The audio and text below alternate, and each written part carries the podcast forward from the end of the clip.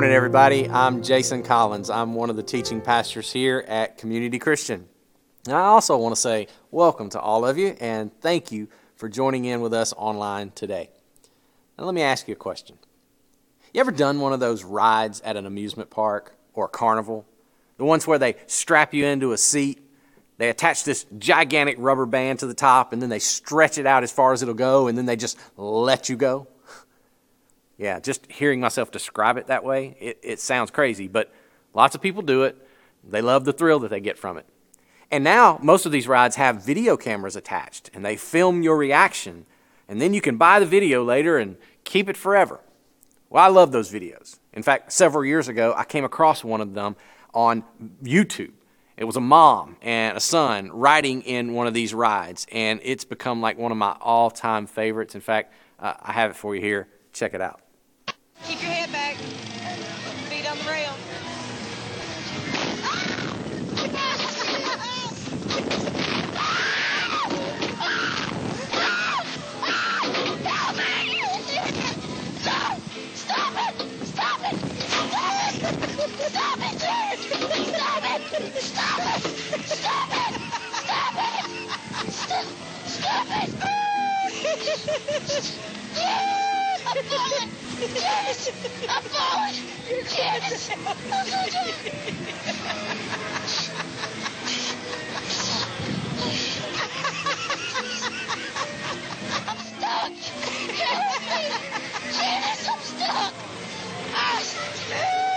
hurts! This hurts! This hurts! This hurts! This hurts! This hurts! This hurts!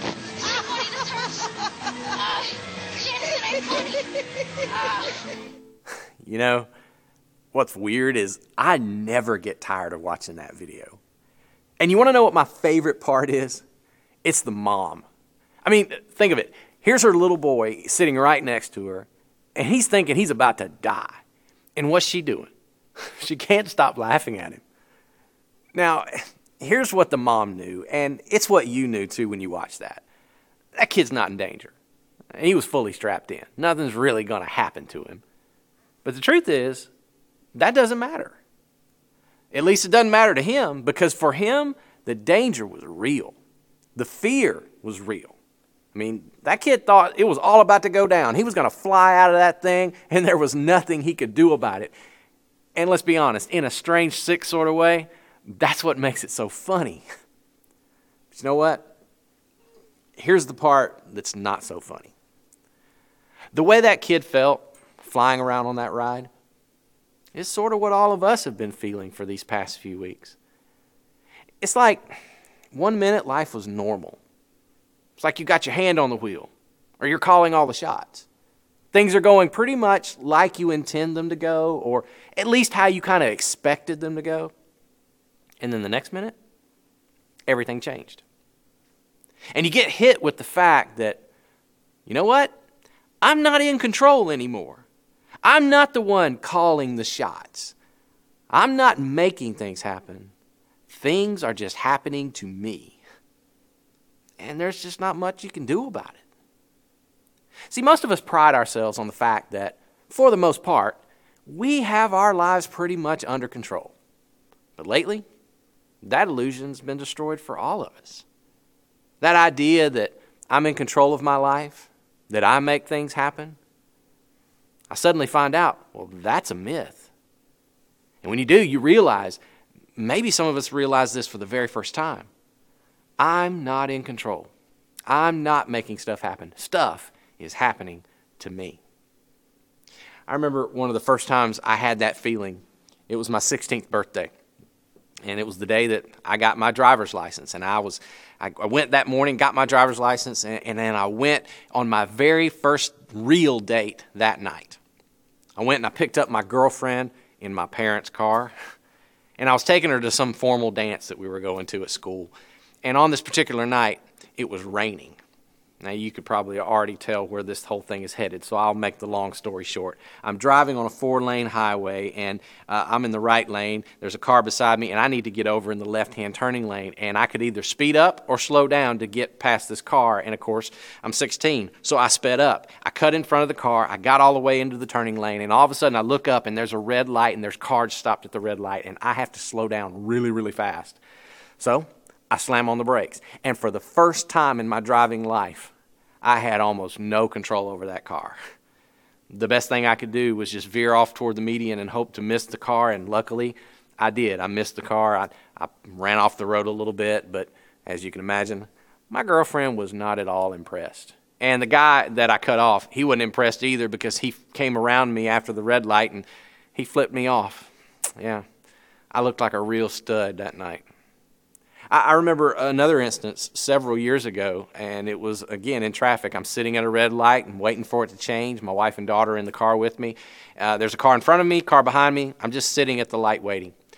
And as this is going on, I see an accident happen right in front of me. A truck pulls in front of a car, they collide, and then the truck starts spinning out of control, and he's heading towards me.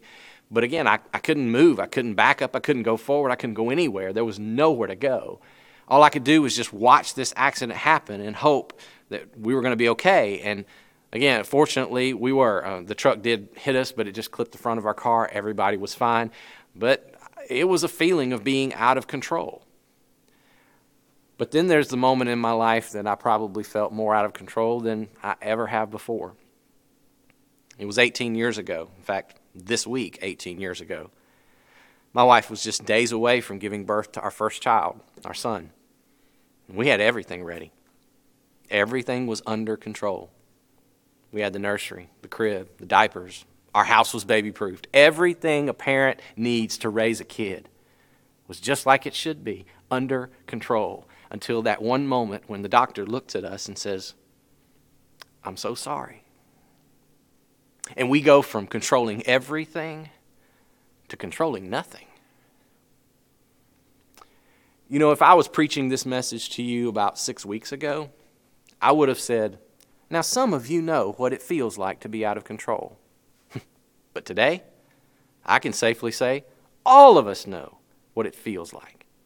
In fact, I was just saying to someone the other day, this COVID 19 crisis is the first event in my lifetime, I think, that has had some direct effect on every person on the planet. It's almost like it's the very first truly universal experience. And in some way or another, that's true. It's ripped control away from all of us in some area of our lives. See, we're so used to controlling our lives or our daily routines, our jobs, our education, our trips to the grocery store, our health, but not anymore.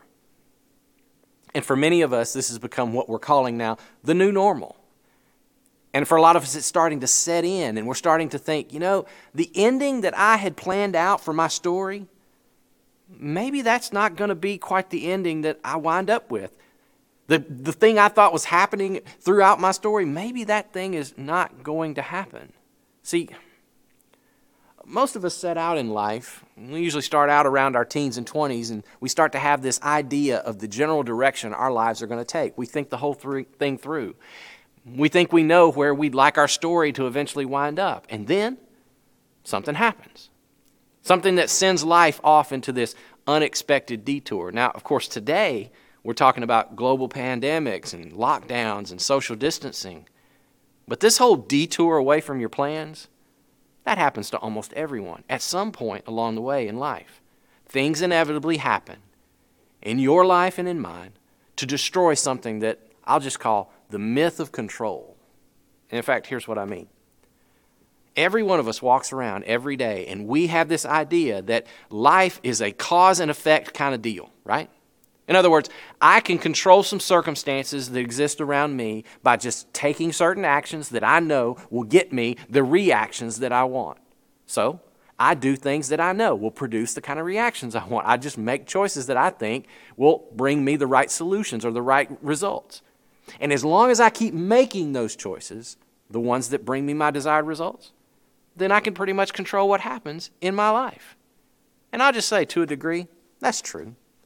I mean, there is a definite cause and effect kind of reaction going on in life, and I can pretty much control that. I mean, I would even say it's a good thing for you and I to live with that sort of mindset. Otherwise, I think it might drive us a little bit insane. You need to have some sort of sense that I have a say over my own destiny. And again, in a lot of ways, we do. But at the heart of it all, control, it's a myth. I mean, we can live with the sense that we control our lives.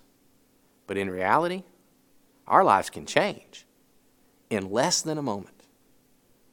There are circumstances that I can control, but most of the circumstances of life, I can't. Life, for the most part, is not so much about me making things happen as much as it is things happening to me and me deciding how to react to them. So here's the issue I want us to deal with today. What do you do when the myth of control comes crashing in on you, like it has for many of us watching this right now? What do you do when things start happening all around you that prove to you you're not in control? Well, to get where we need to go today on this, I want us to look at a moment from the life of Jesus. Now, more accurately, this is actually a moment from the life of the disciples, or Jesus' earliest followers. See, this is one of those moments in the life of Jesus' followers that I'll tell you, they remembered this for a long, long time. See, these guys had spent three years with Jesus, and if you had come up to them and, and, and asked them after those three years were over and said, Hey, tell me what your top memories of being with Jesus was, well, this one would have been right there on the list. And the reason I know that's true is because when they did sit down and write their memories about what uh, they experienced with Jesus, this story ends up being in three out of the four accounts that we have. See, the first four books of the New Testament Matthew, Mark, Luke, and John they're simply written down recollections from the guys and, and, the, and the men and women who hung around with Jesus. And the first three of those accounts all contain this story we're going to look at today. Now, we're going to read it from Mark's account, which is in uh, chapter 4, verse 35. He says it this way As evening came, Jesus said to his disciples, Let's cross over to the other side of the lake. So, they took Jesus in the boat and they started out, leaving the crowd behind, although other boats followed. So Jesus and his disciples, they had been working all day. There had been these large crowds following them around. So Jesus decides, hey, it's, it's, it's enough for today. We're going to knock off and we're going we're to go somewhere else. So he tells his disciples, hey, let's hop in these boats and let's sail over to the other side of the water. Now, we know that these boats, they're not very big because it takes several boats to fit them all in. But it's not a big deal. It should not be a big deal for these guys to do this because this trip is going to be simple for a couple of reasons. One, they weren't going to go that far. Most likely, the trip was going to be a few miles at most. And two, a lot of these guys are fishermen. They know this lake like the back of their hand. They fished it their whole lives. So they go out onto the water. And here's what Mark says happens next a fierce storm came up. High waves are breaking into the boat and it begins to fill with water.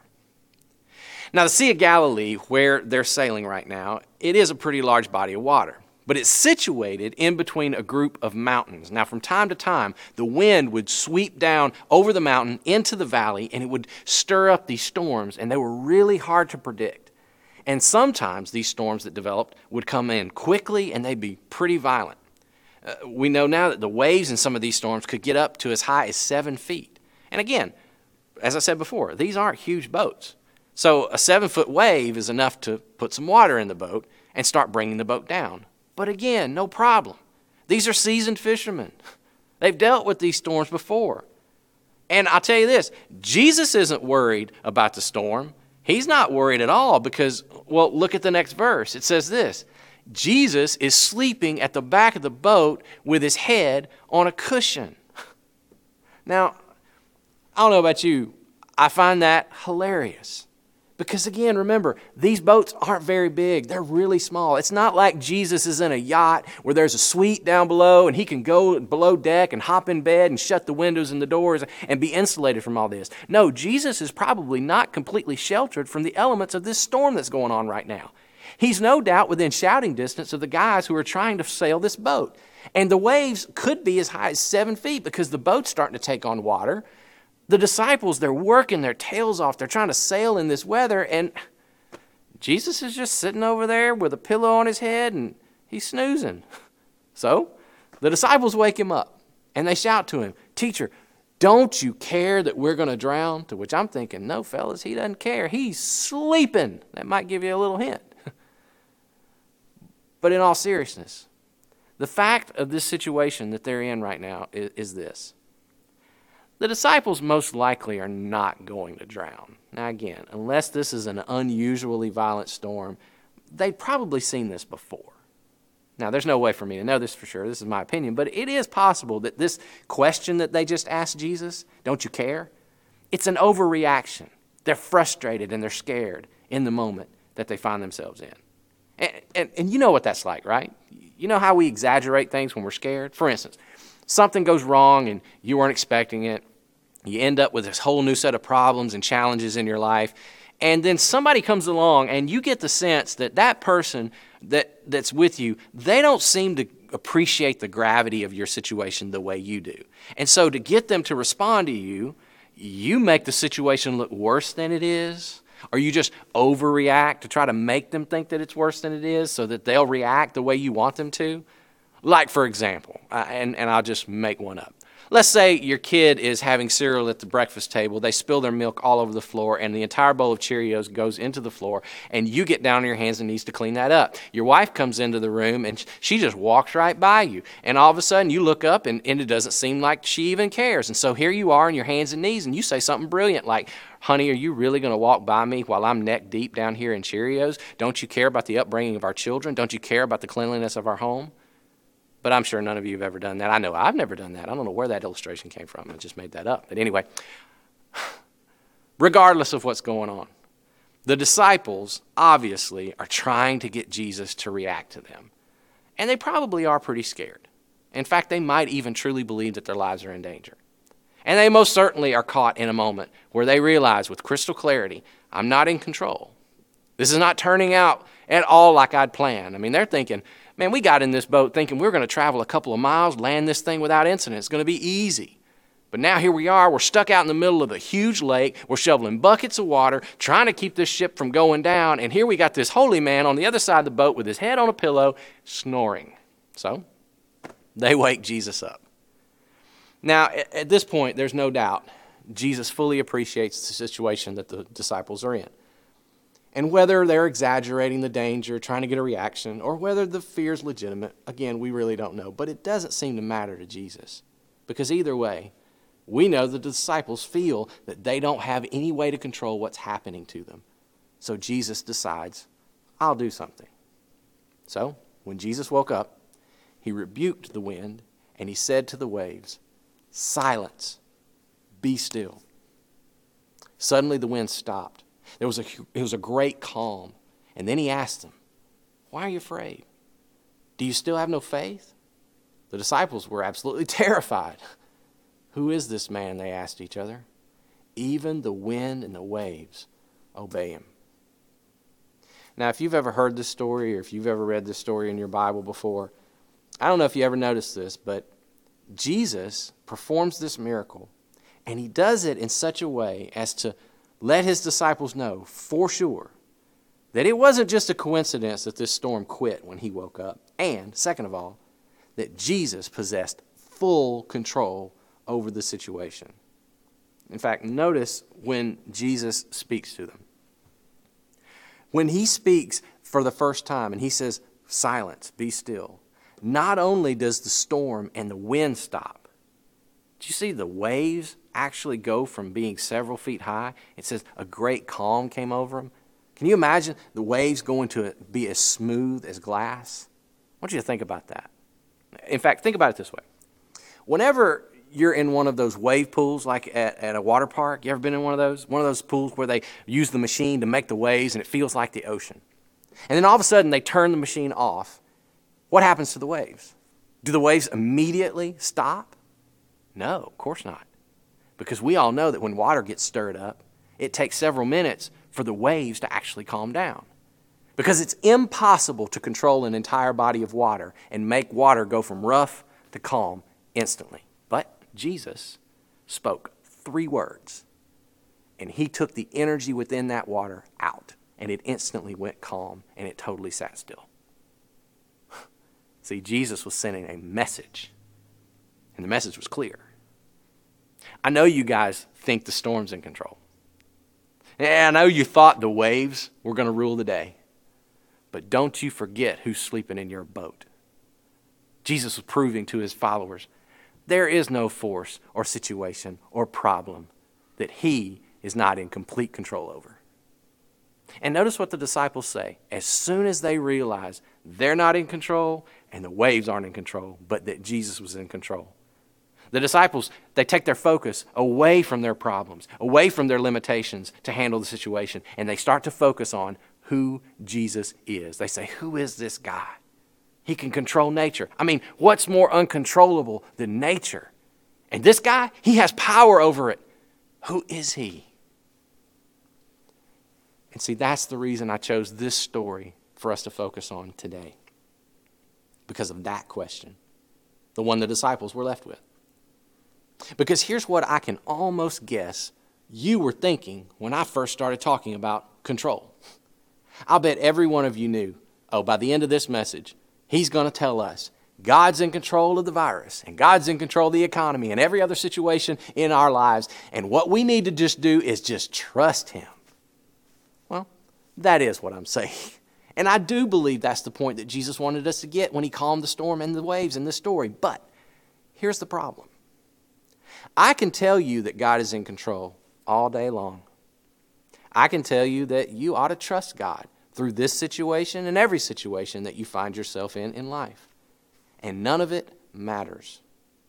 See, just knowing that God is in control, it will not change a thing about how you handle your new normal. But there is something that I believe can actually change everything.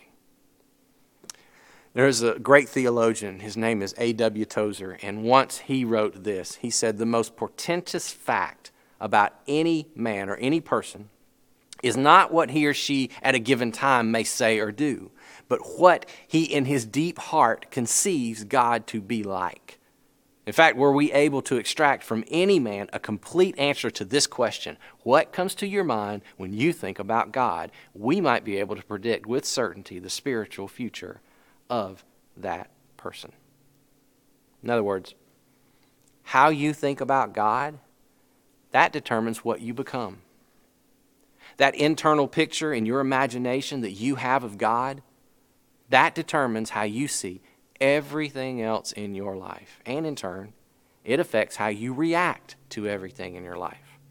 So when a preacher like me stands in front of you and tells you that God is in control, well, depending on how you see God, that information will either bring you tremendous peace or debilitating fear.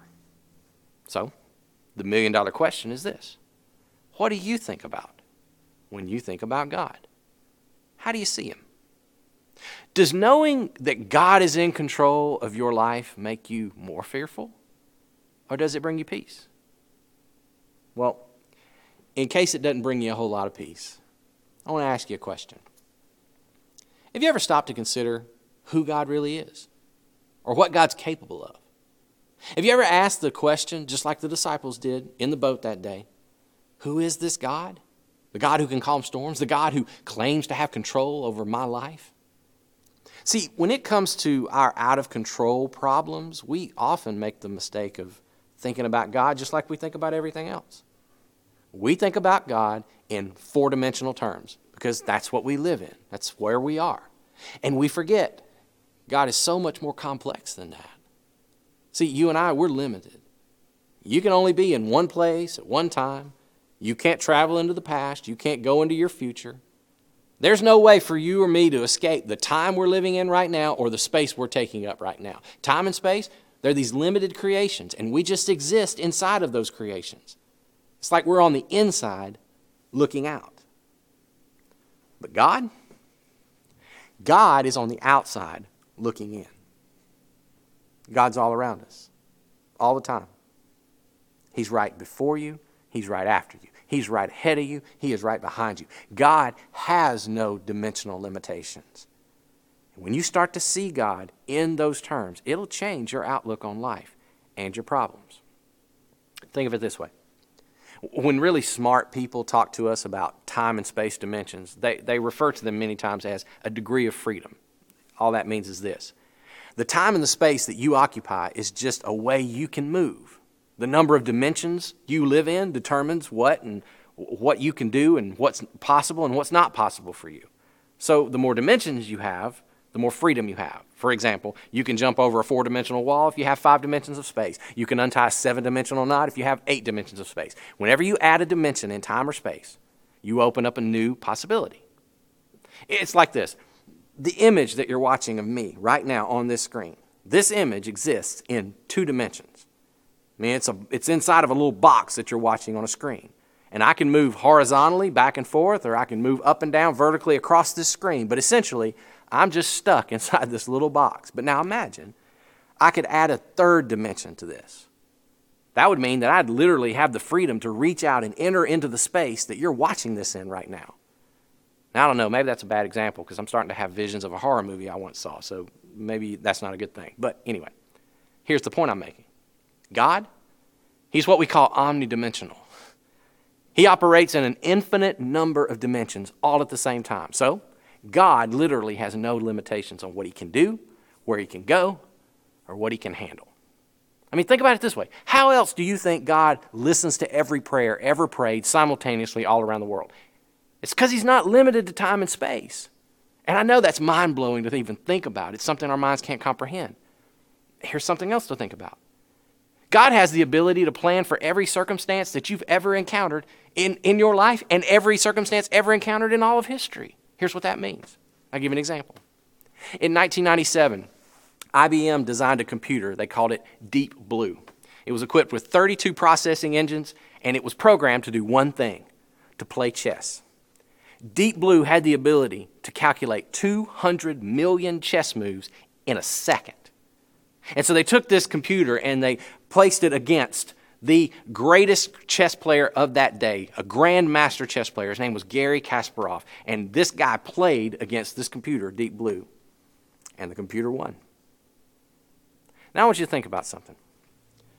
How hard is it for you and me sometimes to make 50 50 choices? true false, right or left, vanilla or chocolate. I mean, just easy 50 50 choices. That's difficult for us sometimes. Now imagine you had to consider 200 million choices in a split second.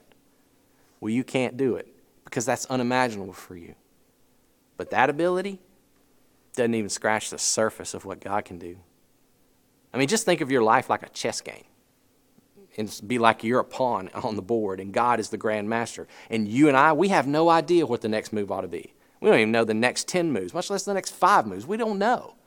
But God, He's already thought through the next 200 million moves that you or your life can take. And He has every possible ending to your life already in His mind. And He knows every decision that you could possibly make. He knows how that decision is going to affect the next decision and the next 500 decisions. You just you can't go anywhere. You can't do anything without God already being there and having a way for you to come through it. See, in a world like ours that's so out of control, like the one we're living in right now, we have to begin to ask the same question the disciples asked Who is this God? Who is this God who can sleep peacefully with his head on a cushion inside of a boat that's being tossed by a storm? Who is this God who can stand up and speak three words and stop wind and waves in an instant? Who is this God who wasn't shocked, wasn't surprised, wasn't caught off guard when COVID 19 began to spread in our world? Who is this God who stands outside of time and space, who isn't limited in what he can see or what he can do? Well, I want you to listen for the answer to those questions in the words of this next song. When waters rise all around mountains